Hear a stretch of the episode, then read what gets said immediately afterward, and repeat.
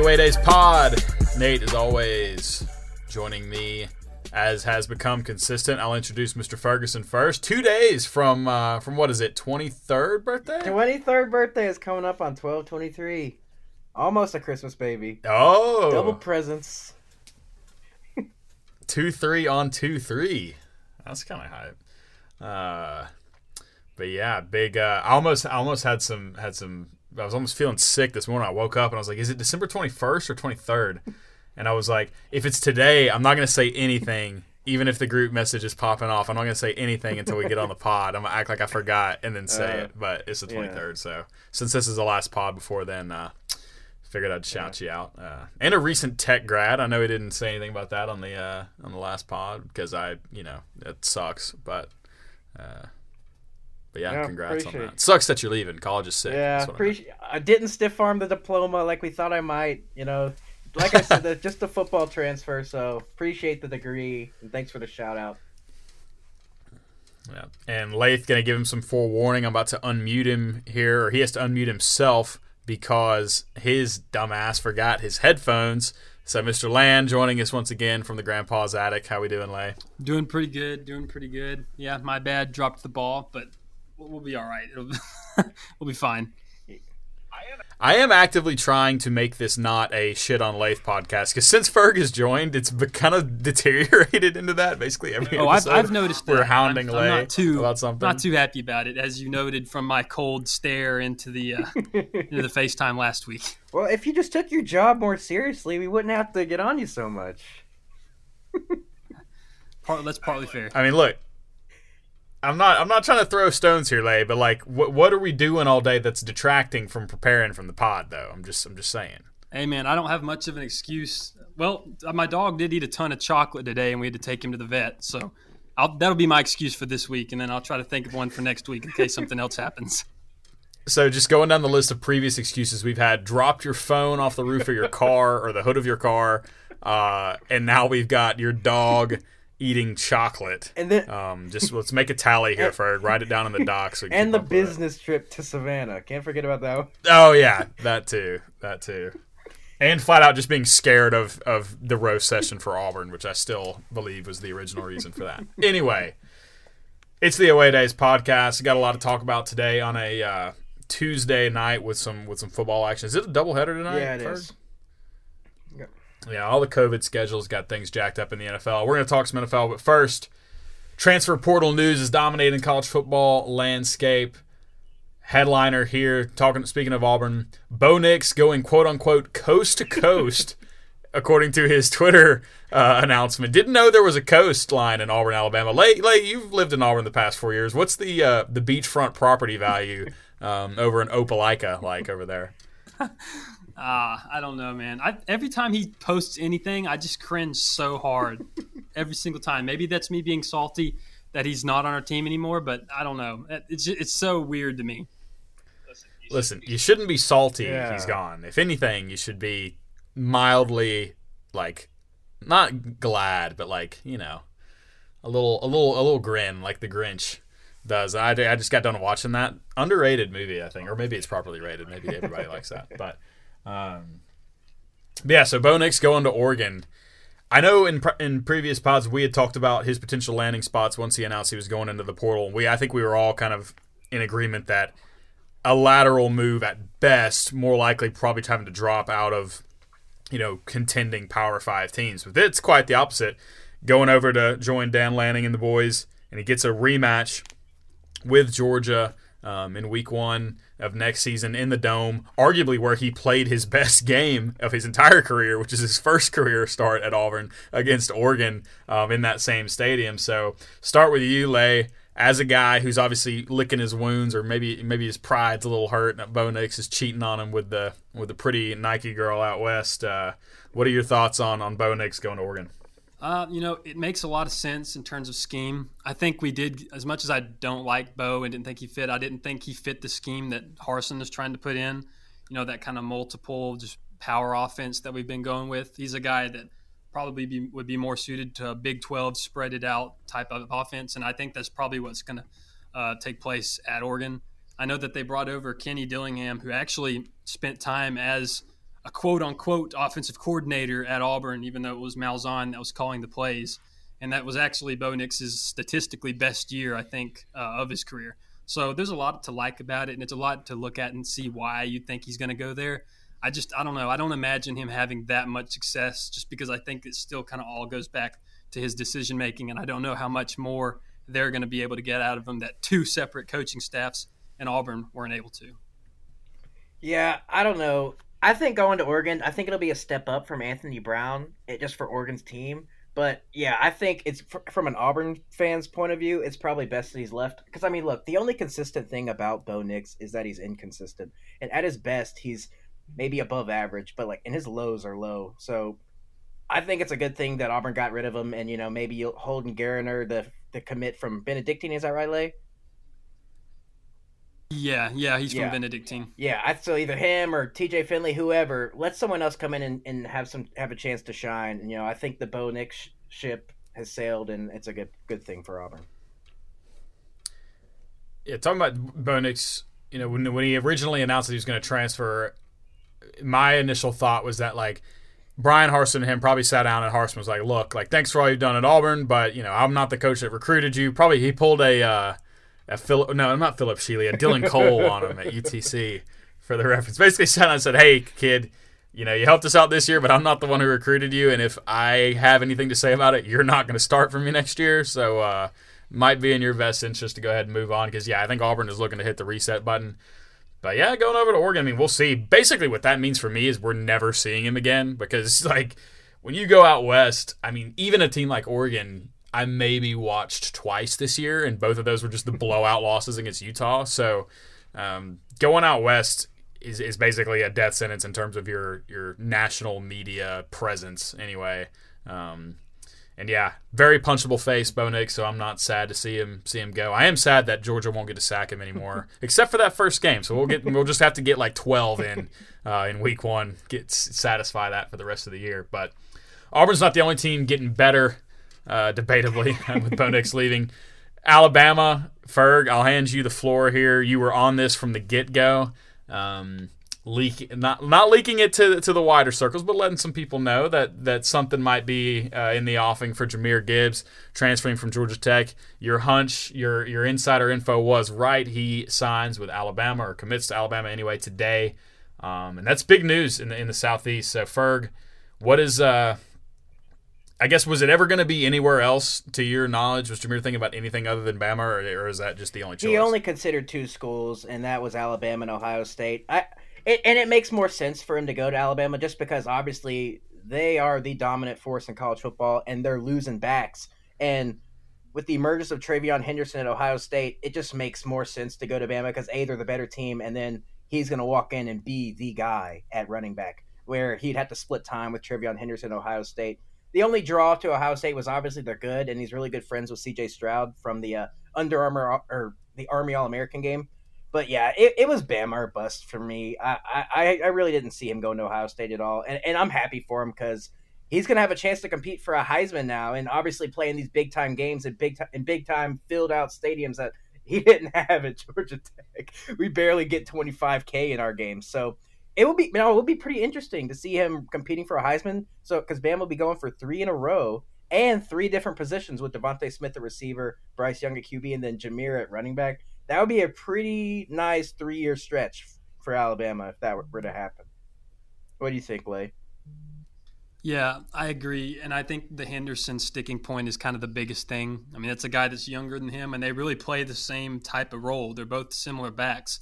And kind of like we mentioned earlier, Alabama didn't have a guy like him. His biggest trait is that he's a pass catcher. He can hurt you in multiple areas on the field. You know, Brian Robinson, big bruising back. They didn't throw the ball to him much. You saw how explosive the offense was, but when you got a guy like last year, Najee Harris, I think was like their third or fourth leading receiver. So when you look at that, it's easy to see how what they sold to him on how they want to use him. And you know, like you said, I'm I'm excited for him. It's good to see a guy uh, from our school go out there, but I'll be rooting for him every day except for one, and you know you know why. Uh, yeah, I'll be rooting that he rushes for 200 yards and they lose every game. Though, sorry. uh, yeah, it's uh, best of luck to him. Hope he goes. Hope he goes number one in the draft. But no, Bama can still suck it for sure. Um, but yeah, no, that's uh, I mean, big time move. I mean, that's the the highest. You know, we obviously had a guy from our high school go to Georgia a few years back, but he never really saw the field there. But this is now easily the highest profile athlete from from our area, uh, which is pretty cool. But it's funny now that he's gone from Georgia Tech. I feel uh, Georgia Tech, and they're just so irrelevant. They won't get a recruiting violation for this. That's uh, that's almost the idea of Georgia Tech getting a recruiting violation. It's kind of like Lath. We're talking about like Arsenal getting a UCL or a uh, UEFA financial fair play ban, or like Tottenham getting one because this, this, is like not gonna happen. Um, but I was at a Christmas party um, in Cartersville the other day. This was last Friday. Um, and one of the the guys who the guy whose house it was, like the man whose house it was, I should say, it was actually his birthday. Um, is a high up guy at a certain carpet company um, up in Dalton, where we're from. Not not the Godfather though, different, just a different guy. Um, actually, I wish I could remember his name. His first name was John Ferg. Your dad might might know him for sure. But anyway, he was telling me we get to talking about the Masters and golf and sports and Georgia Tech, and he tells me he went to Georgia Tech, and uh, we're talking about Jahmyr Gibbs, how he's probably going to Bama, he was like, "Yeah, I was a big part of the of the crew that tried to recruit him to Georgia Tech." He said, uh, "Me and a bunch of other tech guys at at Shaw at the carpet, you know, company." Invited him into the boardroom and showed him some things and said, "Listen, son, this isn't a four-year decision. This is a forty-year decision.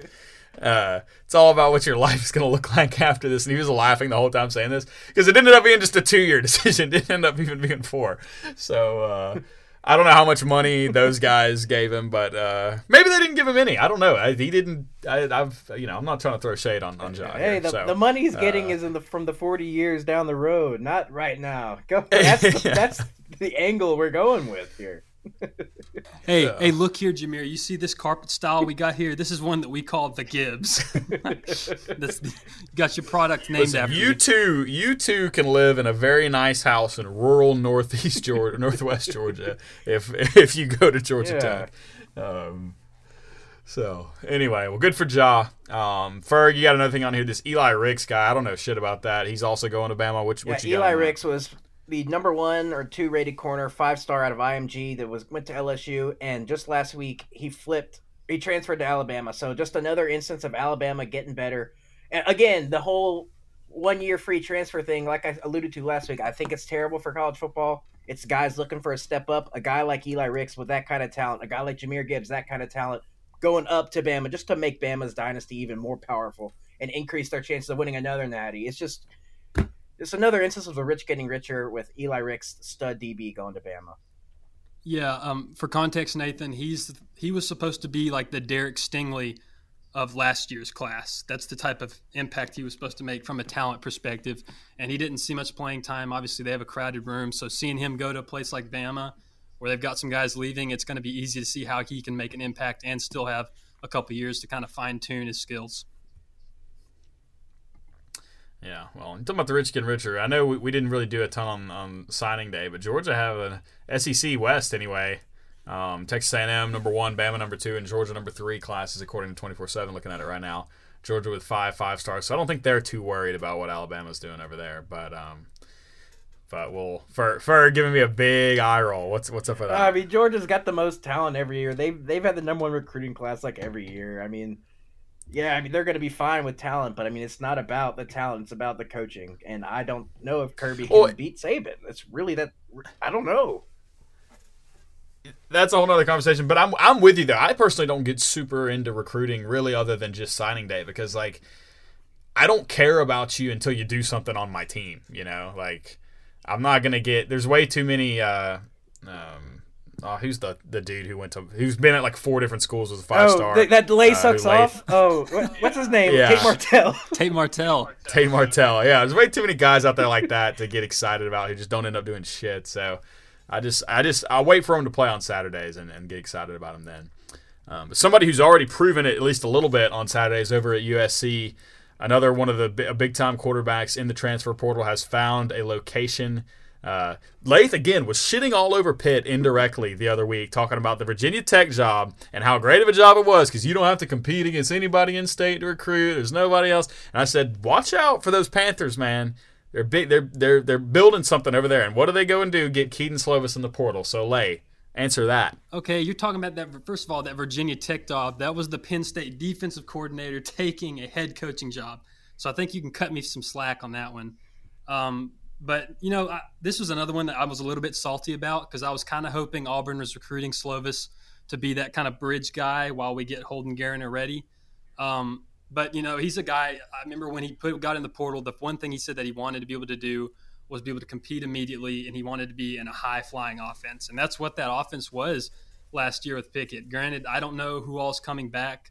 I know they had the Biletnikoff winner. I don't know what year he is, but I think everything is still kind of the same over there as far as coaching staff goes. So if he's looking for somewhere where it's kind of secure, everything's pretty stable, and they've had a high caliber offense, it makes a lot of sense for him to have, be successful there.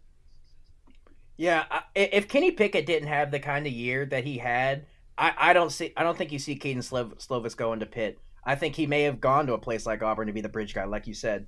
But with this, yeah, with their offense and the numbers Kenny Pickett put up, I think it's easy for Kedon Slovis to say, "Hey, I can go, I can go and be that guy too. I can replicate those numbers, and I could be a Heisman finalist and become a first round talent or pick because he, he he does have that talent. I mean, he was a starting quarterback at USC. You know, he's been a beast. We've seen him perform well in big moments. So I think it's a good thing for the Panthers and the ACC to get another another high profile quarterback in the conference.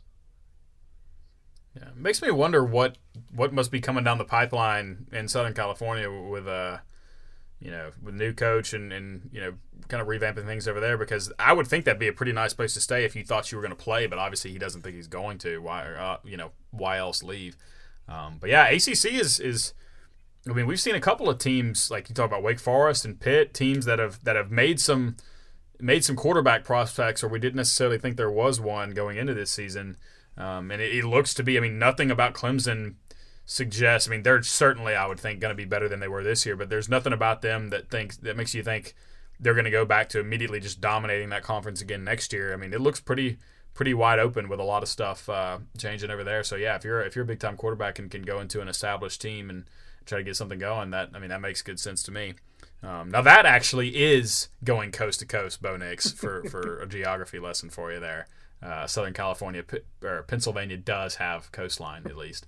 Um, but yeah, quick uh, update on the bowl games. I know not a lot has been because we're still in the very early stages of it. Where I honestly like, it's this part of the bowl season where you're just like you know doing whatever at like 1 p.m. on a Wednesday and look up and there's a football game on that you just didn't even know about. Uh, so that's that's kind of where we're at here. I think 11 games have been played we're looking at, I think at least one was going on, or maybe it just ended right as we started recording. Um, that being Kent State and Wyoming. Wyoming handling the Golden Flashes in that one. I don't know if there's another one tonight or not. Yeah, actually, uh, UTSA and San Diego State about to kick off in here just a minute. Ferg, I know that was one you said you were low key excited about this matchup. Um, looking at our at our group here, I'm currently sitting in first, but not too much to brag about because I'm only six and five. So, uh, but what who who you got in this one tonight, and why was this? Remind everybody of why this was one you had your had your eyes on. Right, so this one does have a little bit of a Dalton connection. So the San Diego State transfer quarterback from Georgia Tech, Lucas Johnson, dates Michaela, a girl we know from high school, and, and then just the fact that they've been ranked for a good part of the year, and so is UTSA. Just kind of a low key good teams that you wouldn't think of matching up in a bowl game. That was the appeal for me. So, and I actually have UTSA winning this game, so I'll be pulling for uh, the Roadrunners if I'm right. yeah, yeah. So go UTSA tonight. I like how you had your Nathan currently sitting in first. Meanwhile, there's like four or five people tied for first with that number one beside him. Had to slide that in though. Listen, listen. All I, the, the, honest to God, I didn't even look at the standings. It just tells me like really quick on the pop up, just where I'm at. Like it doesn't say tied for, it just says what it is, and it said first. So honestly, I have no idea what everybody else is. I am in last at four and seven. Well, I mean, I don't know. We got how many bowl games are there total? I don't even I don't even know that off the top of my head. I think there's 44. Is it 44? So we still got a little bit until we start to separate the men from the boys here. oh, Lay, I thought you were running bowl season. Hey, I, I'm still sticking to that, man. I'm in a good spot. If you haven't the rankings, I'm actually tied for first. okay. Settle down now, Lay. All right, Lay. Who you got tonight, Lay, though? Uh, I think I went with, let me see here. Uh, I think I went with UTSA. Okay, then we're all on the Red Roadrunners tonight. That means they're definitely losing. Um, but yeah, before t- trying to turn things forward again, look at some before the next time that you know that'll be played before the next time we podcast. Uh, which holiday season, I don't know what we're. Uh, we usually just kind of fly by the seat of our pants and figure it out uh, the day of. So I don't know what our what our festive schedule is going to look like as far as doing this podcast. But um, the next few bowl games, again, we got UTSA and San Diego State tonight.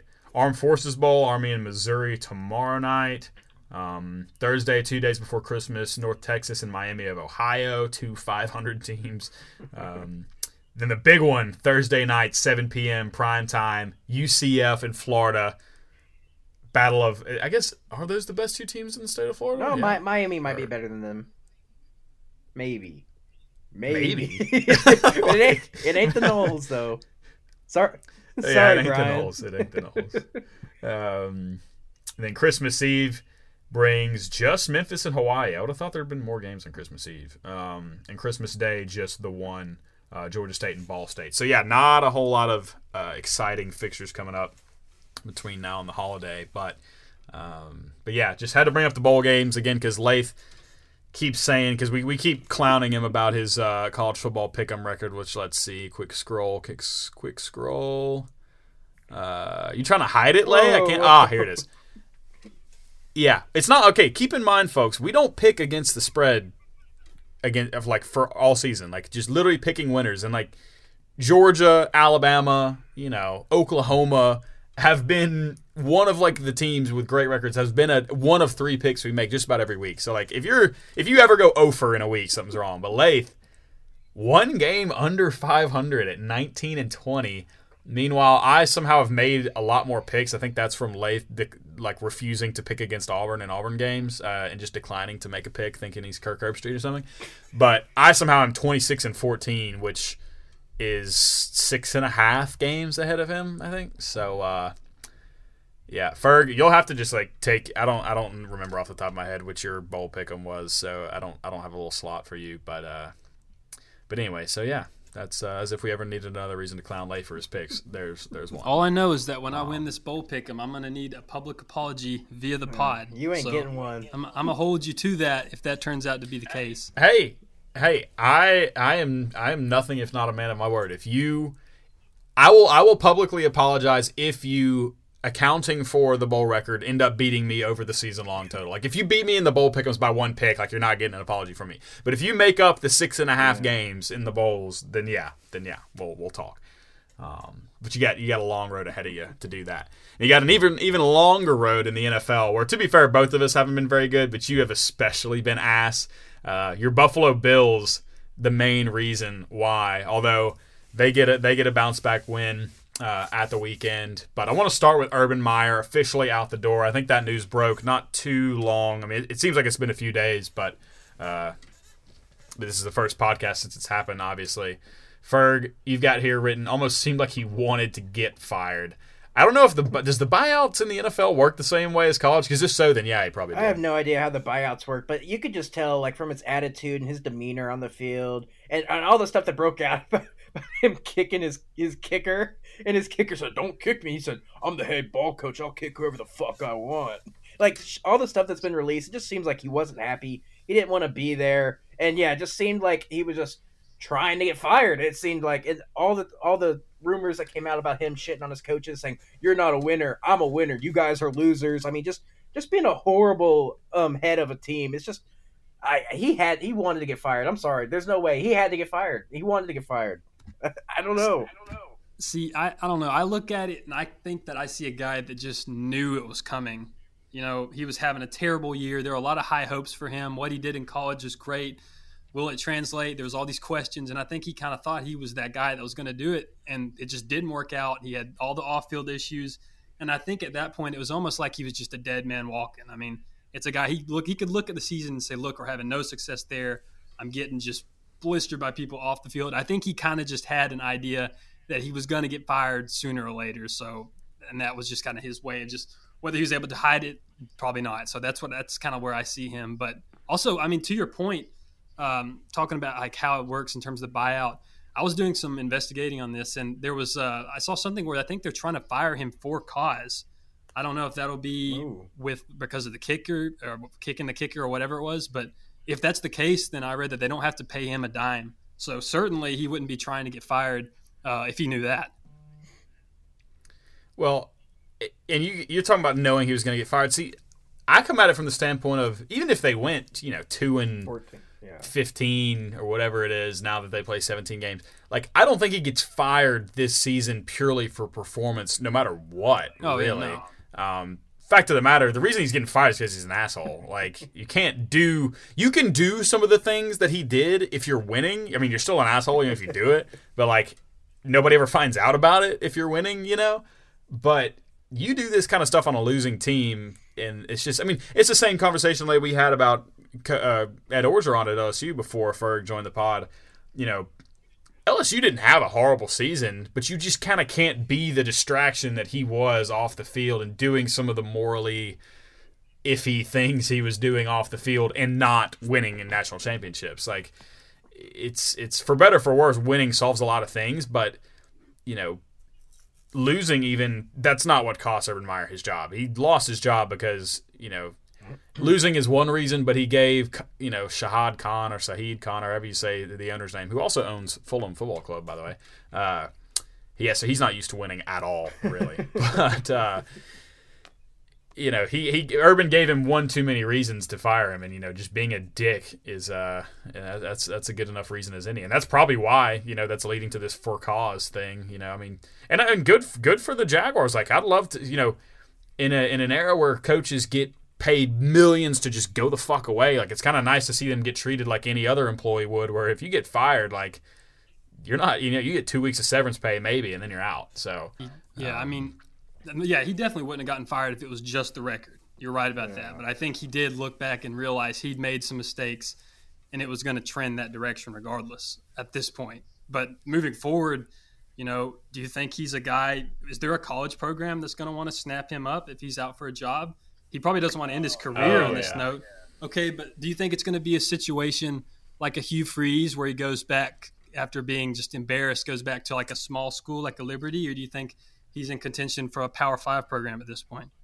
I think with the success he's had in college, that he would get a high profile college job. Now, all these high profile college jobs that have just opened have been closed. I mean, Notre Dame's filled, Oklahoma's filled, Florida's filled, USC's filled. So he might have to wait a little bit. So I can see him maybe going back to do some TV stuff. But with with his uh, track record and, and, national championships and the success he's had, he's going to go to a high profile factory blue blood kind of program. I don't think he'll have to do a Hugh Freeze day because Hugh Freeze didn't have the kind of sustained success that Urban did when he was at Florida and Ohio State. Yeah. Yeah. Fact of the matter is, if if Urban comes back to college football, he becomes one of what four maybe now three active coaches that have won a national championship.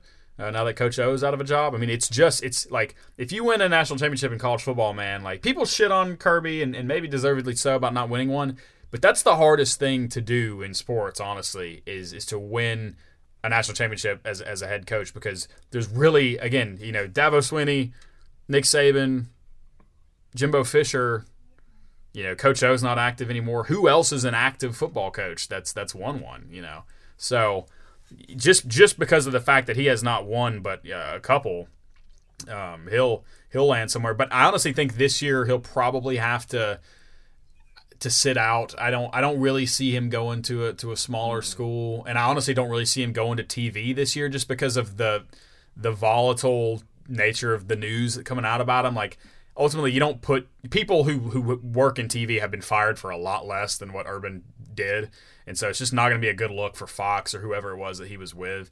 Um, to bring him back, so he'll probably lay low for a season or lay low in, until one of those better jobs opens up. Now, I don't know. Ferg, you say say blue bloods. Like I think he'll definitely go to a big team. I don't know if like, you know, I don't, I don't know what blue blood job is coming yeah. open anytime soon that he would take. But you know, like if I could see if if things don't go well for Heupel at Tennessee in a couple years, that could be some place that that Urban ends up, or if Lane Kiffin some you know finds somewhere else to go that isn't Ole Miss, uh, Urban Meyer could fit there. But I don't I don't see him making any immediate moves. Uh, not like he's got to do himself a favor and let and let some of this negativity die down. Because um, like I don't think just after what you know, after what we've heard and seen in terms of like how he was treating his players, like I can't imagine too many parents letting him sit in their living room and tell him how they're going to take care of his their kid at college. You know, it's just it's not going to be a good look recruiting wise. Yeah, I think he definitely needs to lay down for a little bit. Yeah, recruiting specifically. I mean, what mom wants to have this guy who's kicking his players and cussing out his coaching staff, calling them losers?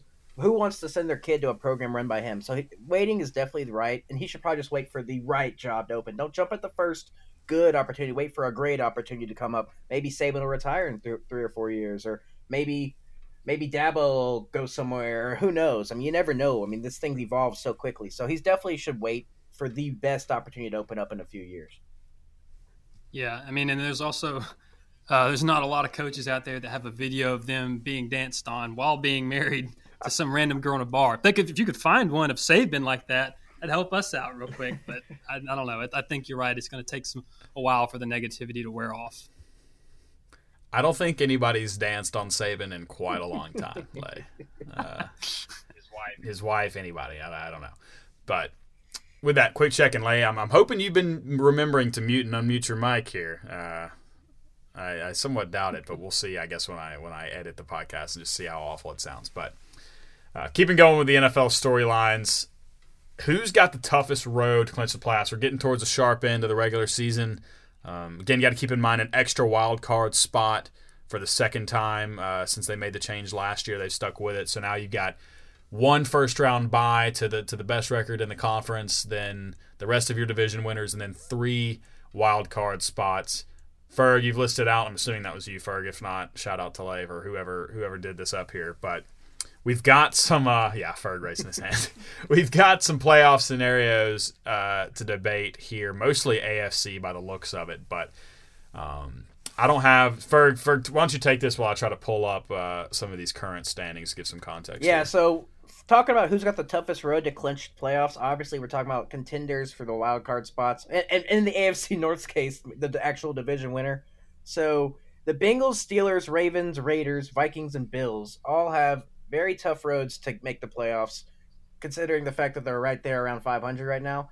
In my opinion, I think the toughest road is probably for the Ravens. They have to face the Bengals, the Rams, and the Steelers down the stretch, and they're coming in at what are they eight and six, and and the Steelers are seven six and one. The Bengals are also eight and six. And then you got teams like the Colts and the Chargers who are probably going to make the playoffs who don't have such a hard road, and they're competing with those teams too. So and additionally, the Bengals they play the Ravens and the Chiefs and the Browns. That's also a very tough schedule. So I don't know who's going to win the AFC North because the Bengals and Ravens have the same record and they both have very difficult uh, schedules down the stretch here. And they also play themselves, so I guess that's probably going to be uh, what determines who wins that division. Additionally, in the NFC, the Vikings sitting at seven and seven, and the fact that they're super inconsistent, despite how high their how high their highs can be, they have a very tough schedule down the road with games with the Rams and Packers left over the, these next three weeks. So it'll be interesting to see if the Vikings can muster up a little bit of the good Vikings success and beat these teams and make the playoffs. What do you think, Lay? So yeah, Lay, surprise, surprise, having some more computer problems. Um, you know, maybe watching some sus things on the laptop, finally uh, getting to the uh, security there, crashing his laptop. So I'll take over from that. For just taking a look at this at this playoff picture, um, you know, got it here in front of me. A few of these teams, obviously, even with the extra wild card spot, are going to miss out. But currently in the NFC, your wild card teams looking like the Rams and the 49ers. I know Lath and I had talked about preseason how the NFC West actually had the chance for the first time, you know, to be the first team ever or the first division ever, rather to uh, to have all four teams make the playoffs because previously that was never possible because there was never three wild card spots. But going into the year with Russell Wilson in Seattle, the 49ers being as strong as they are, and the Rams in Arizona, um, thought that maybe there was a chance, although a small chance because they were going to beat each other up, but a small chance that maybe all of those teams could could get in. Um, but as it stands right now, three out of those four, Seattle really not uh, with too much of a chance. I mean, they'd have to they'd have to win out and hope for a lot of stuff around them, which just probably isn't going to happen. But Minnesota currently sitting in that last wild card spot at the moment, um, with Green Bay winning that division. So yeah, looking on these teams that are on the outside looking in, you got New Orleans, Washington, Philly, um, Atlanta, even down there. I almost I don't even know why I said Atlanta. They have zero chance. I actually think they're going to lose to the Lions um, this week. But of those three, Ferg, Saints, football team, Philadelphia, which of those you think is the most or has the best chance to sneak inside? Because you know ultimately it's the NFL. You know, teams are going to lose every week. San Francisco, Minnesota, they're definitely. I mean, Minnesota has the Rams coming up this week. So, which of these teams, you know, between New Orleans, Washington, and Philly, do you like the to have the best chance to, you know, end the season strong and win enough games to get into one of those bottom spots? Well, I don't have the uh, those teams' schedules out in front of me, but based on what I saw on Sunday night, I'd have to say the Saints. The way their defense played and really shutting down the Bucs. Now, I granted they, they did lose Mike Evans, Chris Godwin, and Leonard Fournette. But you know they had Leonard Fournette up until the third quarter, and and the Bucs def- or the Saints defense just absolutely dominated the game. So if they can play like that against the rest of their opponents, I could easily see the Saints sneaking in and snagging that last spot. Yeah, and they've got Miami this week, whereas both the 49ers and the Vikings have tough matchups. Vikings go. Uh, or they host the Rams, and then San Francisco having to travel to Nashville, to take on the Titans, which we're going to make a pick on that game here um, in a little bit. But over on the AFC side, that's the one that's more interesting to me. I think just because in a real up and down season for basically every team, all you know, regardless of conference, I think the AFC has had just the most going on with it. I mean, you look at the AFC North. You talked about how all of those teams in with a chance to win that division, not just even um, uh, you know sneak in as a wild card spot. Uh, and then you know we're talking about Bills, Pats in the AFC East um, with a chance. Or is that the AFC North? AFC That's East, the yeah. East, isn't it? Yeah. Um, you know that game this week between those two is probably going to decide who wins that division. So uh, I'll, I'll put two questions to you here. For first, give me who do you like in that AFC East? I know we've been clowning Lay about his Bills fandom all year, and they have not rewarded his confidence at all. Um, but I know you're a believer in this hard to beat a good team twice crap. So New England did take the first matchup in Buffalo. Now they get them at home in Foxborough. If the winner's decided by this, who are you taking in Uh, this game? I'm taking the Patriots. Look, I know, I know, I know. There's a lot of talk about the hard to beat a good team twice, but what I will say is it's hard to beat a good team two weeks in a row. And Bill Belichick just lost to the Colts, and I don't. I see them bouncing back this week and beating the Patriot or beating the Bills. I, it's in Foxborough. It's just it makes sense. I think the Pats are going to roll and win this division. Yeah, I don't know what Belichick's record in like division clinching games or similar scenarios, but I bet it's Yeah. really good. Oh, yeah. um, he just it's hard to imagine. You know, it's hard to remember too many late games in the year in Foxborough where the Patriots didn't win. Now, granted, all of those are with Tom Brady and they don't have him anymore, but I think I'm leaning with you there too. But you talk about what the Colts did against the against the Patriots. They're a team that I haven't really paid a whole lot of attention to at all this year. Um, but Jonathan Taylor playing like you know potential MVP candidate. He's got their team you know inside inside that top five in the conference. Um, just a, I think that's a yeah full game back of the Titans, who I believe did they play each other again before the They end of the year? Okay, so they've already yeah they've already played both of those, but still, Colts you know inside track to make the playoffs. Then you got Chargers sitting down in sixth and Buffalo in seventh, who with a loss could find themselves really fighting for a playoff spot because you got Baltimore, Pittsburgh, Vegas, Miami, Cleveland, and Denver all sitting just one game off um, of that sixth spot. So put the same question to you that I did in the in the NFC. So between Baltimore, Pittsburgh, Vegas, Miami, Cleveland, and Denver, who shout out to Denver. I was clowning them at the beginning. I've used clowning a lot in this podcast after like maybe one total usage in the 12 episodes prior to this. I've now used it like four times. But they started the season, what, like 3 and 0, 4 and 0? But they beaten the Jets, the Giants, the Jags, and like somebody else. So I didn't really, I wasn't buying into old Teddy B, Teddy Two Gloves um, who he went off with like a big injury, so I don't know what that means with them. I see Ferg smiling, Okay. uh, and we'll talk about your your betting losses here in a second. But real quick, of those teams that are on the outside looking in, who do you like the best to, to get into the playoff picture? Um, I'd say probably Baltimore. I, I just that was one of the options, right?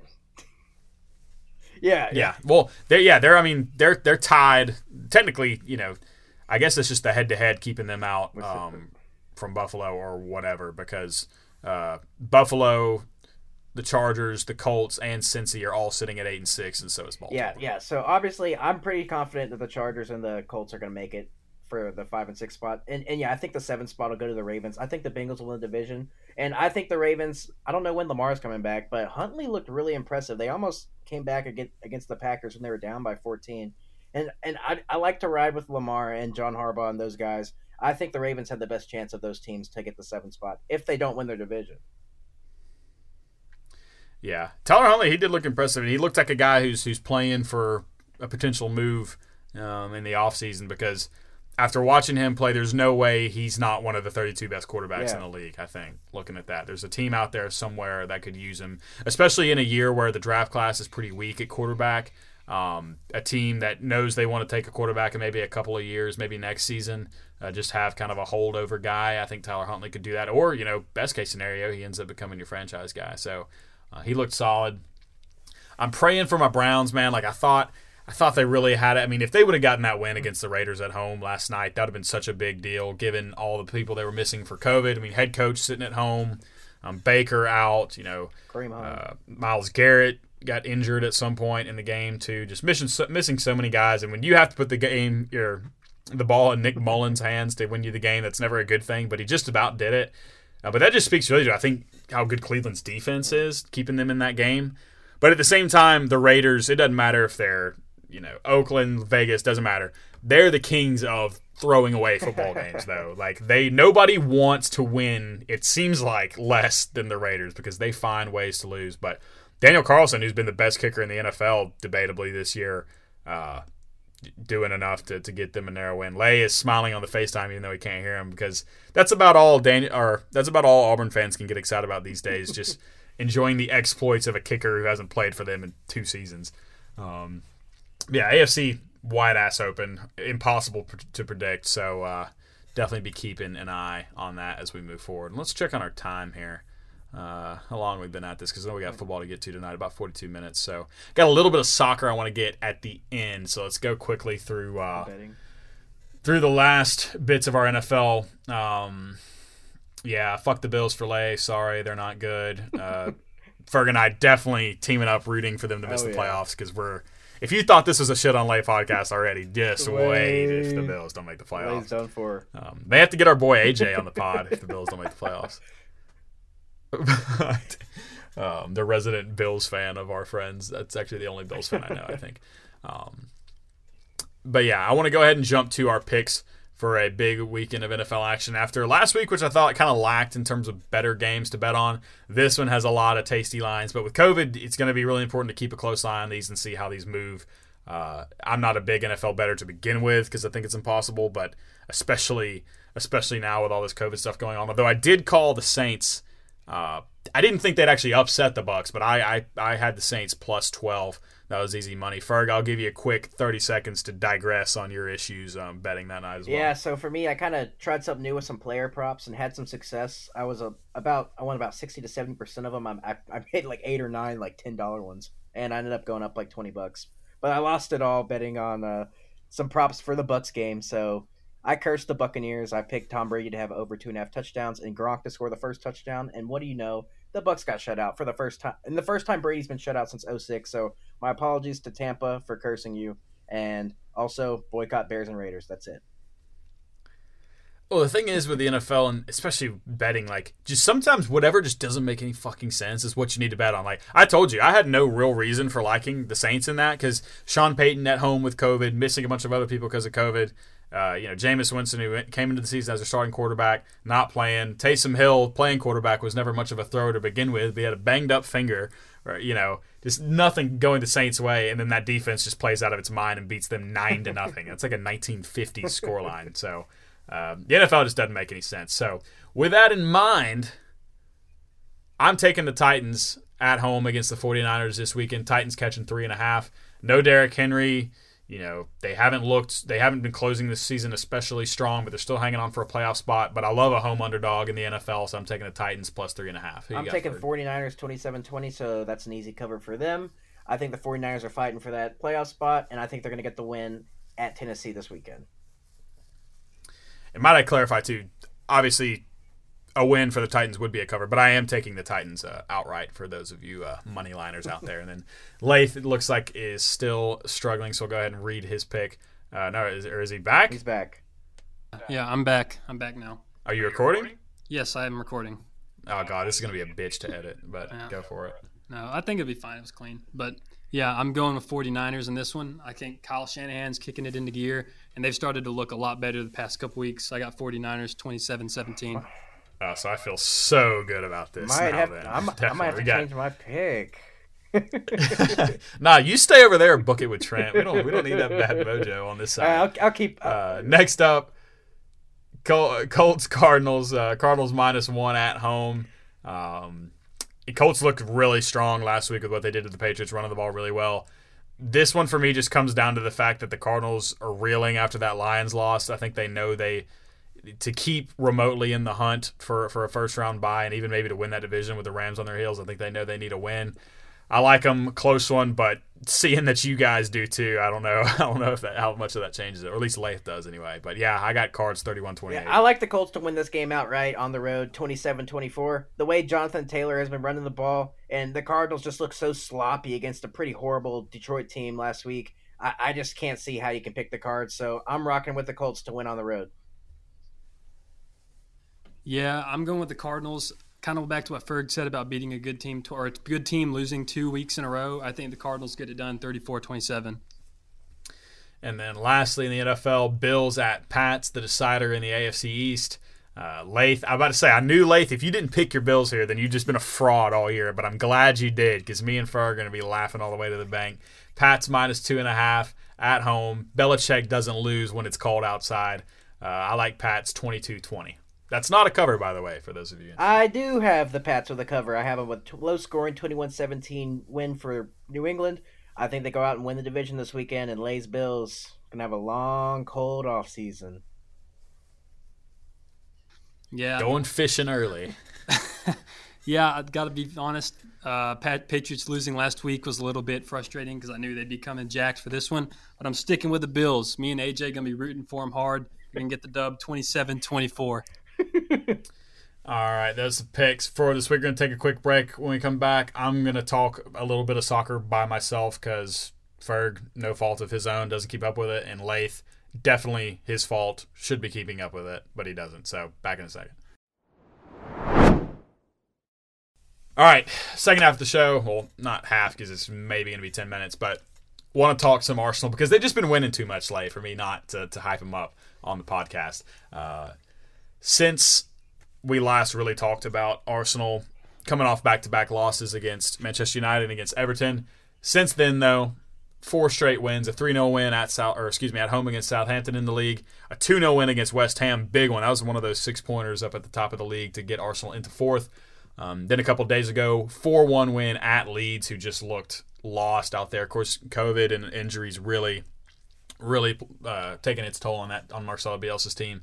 And then today, I honestly forgot it was even being played, kind of like the weird bowl games.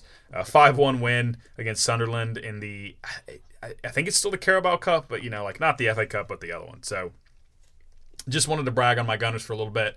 Uh, I'm hesitant to get too excited because it's Arsenal. They're riding a hot streak, but everybody knows at some point it's it's going to come to an end. We do have Man City coming up before the end of the new year, or excuse me, before the end of the year. But for now, man, like things look great for Arsenal. They and what I like about these these stretch of results, aside from the score lines, it's been the same lineup throughout these entire games, going with the same consistent back line of Tomiyasu, Gabriel, Ben White, and Kieran Tierney. Then in the midfield, as much as I still don't love it, Granit Xhaka and uh, Thomas Partey. Then on the wings, uh, Bukayo Saka, Gabriel Martinelli, who's become, you know, at least in this stretch, everything Arsenal fans had hoped he would be. I think he scored, I think four goals in those four across those four games. Um, and then Lacazette, kind of in a year where I think everybody expects him to go for free in the summer. Um, gotta respect the professionalism out of him.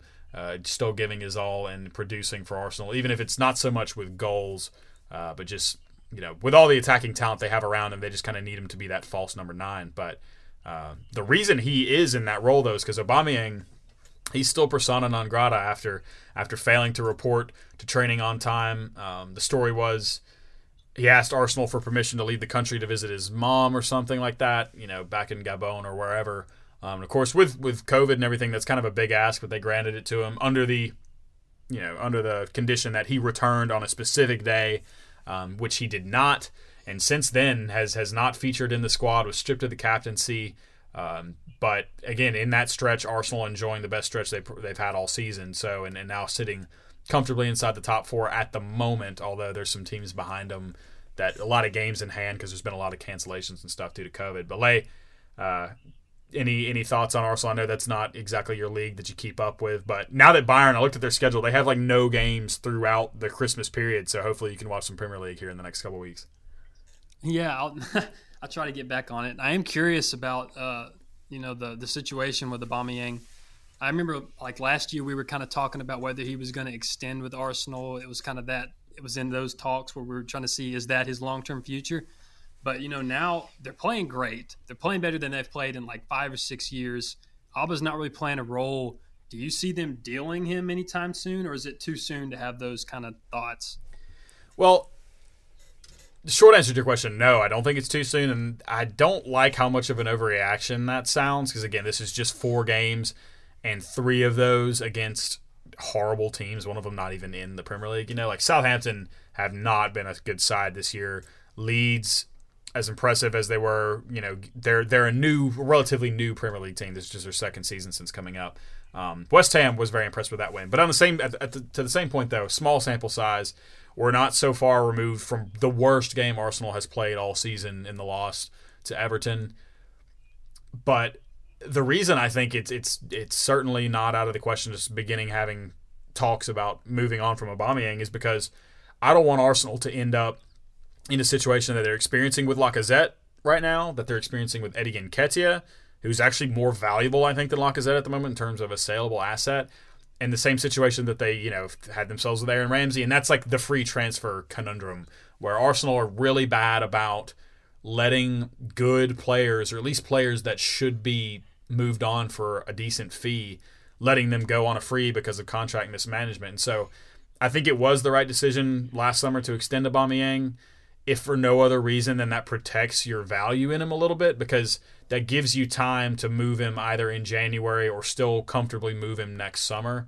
Um, I don't really see him going in January just because, you know, January is usually kind of a quick fix move or somebody that, or like clubs usually that, that make moves in January. It's either somebody they think can can immediately add to their chances of winning trophies that season, or it's a player they've had their eye on for a while and and have basically already made their mind up that they wanted him, and it just now made you know the most sense to do it then. In terms of teams that would be looking at Aubameyang either of those ways, in theory he should be a plug and play striker, a guy with a proven goal scoring track record, but he's been horribly out of form basically since he signed that new contract. I don't think any top side could throw him immediately into their lineup and expect too much production out of him. Although I don't think Mikel Arteta's system necessarily, you know, gives him the best chances to score goals. So I think he could benefit from going somewhere else. But either way, no, I don't think he'll go in January. But I think especially the longer this off the field stuff drags on, you know, this isn't Aubameyang's first issue like this. Um, I mean, I know he's generally generally thought of as a very like easygoing guy, smiling guy, but like locker room cancer isn't the right word, but he's definitely the type of player where like if things aren't going his way, he's not professional enough to just kind of put his head down and keep playing through it, you know. Um, so, yeah, especially like I mean, it's been four games now. Still no word on when he's coming back, if he's coming back. Arteta has kind of shown in the past, you know, with his quote unquote non-negotiables, like in the way he treated um, Gabriel Gandu or not Gabriel, uh, Matteo Guendouzi, with how you know he fucked up and he was immediately just gone, no questions asked. So Arteta's kind of playing hardball here, and I wouldn't be surprised at all if we saw Aubameyang leave in the summer, especially with the way Gabriel Martinelli's been playing in his place. Yeah, it's interesting to me, and the main reason I'm asking, I know you said there's a small sample size, and that could they could very well start playing crappy at this point on. Um, but you know, looking at it, this is really the first time I've seen Arsenal really have any sort of leverage in terms of roster management uh, that I've seen in a while. I mean, at the moment, it would appear that he's not surplus to requirements, but he's not a vital part of the of the team. And if you if you were to deal a guy like him, not only can you fix other areas but you can make a statement to a guy like Eddie Nketiah that hey, we see you as the future. Or, hey, we want a Lacazette to hang around a little longer. it just kind of seems like they've got some chips on the table that nobody really expected them to have. And you're right, small sample size, but if they continue like this, I could see them using him uh, just as kind of a means of, uh, leverage to be able to get some better players and improve the team early on. So I think that's something to at least keep an eye on. Yeah. The thing to keep in mind, though, is so Lacazette, I don't see Arsenal offering him a new contract because, like, as as solidly as he's performed up to this point in the season, he's just obviously not the long term answer. He's over thirty. He's he's never really been the player I think that Arsenal hoped they'd signed a few years ago. Um, so definitely time to move on for him, and I don't think he's really interested in signing because Arsenal would probably at most offer him just a one year deal, and I think he's kind of at the stage of his career where he's trying to get one more big deal to to cash a few more paychecks and then kind of ride off into the lower leagues after that. Uh, and then Eddie Nketiah, who has basically been told um, through Arsenal signing a long-term deal for Folarin Balogun, who's a who's a young striker who hasn't seen a whole lot of time in the starting lineup or even the first team period, but has he actually has the same agent as Nketiah. And when Balogun got the long contract, Nketiah kind of saw that as writing on the wall that maybe he's surplus to requirements. Um, Arsenal shopped him in the summer, but uh, Eddie, knowing that he could leave for a free if he can just stick out one more year, um, is almost certainly going to go, which I hate again because he actually scored a hat trick today in the EFL Cup game, which I don't get why Arteta is playing him if if you know because you can make the the argument about putting him in the shop window, you know, getting him out there and hopefully score go- some goals to get to sell him, and maybe Arteta's hoping he can squeeze him out in January, but. With Nketiah knowing he's six months away from going wherever he wants, I don't really see what the point in playing him is because it's not gonna. It's like you're going to get any value from it. But but yeah, I think Arsenal fans and certainly my own best hope is that maybe we move on Aubameyang, move on Nicolas Pepe, who's another guy who just hasn't been what we'd hoped he would be, and is just kind of wasting, uh, you know, not salary cap because it doesn't exist for soccer, but just wages sitting on the bench, and hopefully bring in a, a big name striker in the summer who can who can take this team to the next level. But uh, Speaking of teams with, with big name strikers, though, Chelsea, we talked a lot about them in the summer and in our last soccer podcast about all their transfer moves, uh, bringing Lukaku and, and other players, but they finally dropped off the pace at the top of the Premier League by nature of just dropping a few points here and there. Uh, I know they drew against Wolves and drew against Everton their past couple matches, and now all of a sudden, Man City back to where we're used to seeing them at the top of the table with a few points between them and their next best, but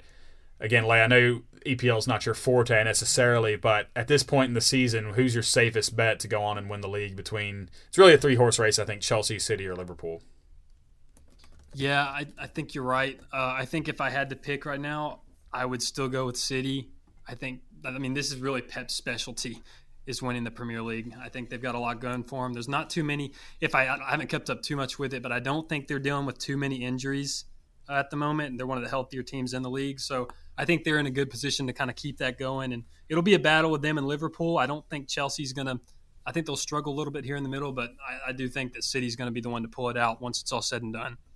And just keep an eye on Arsenal, just 12 points off first. I'm just saying.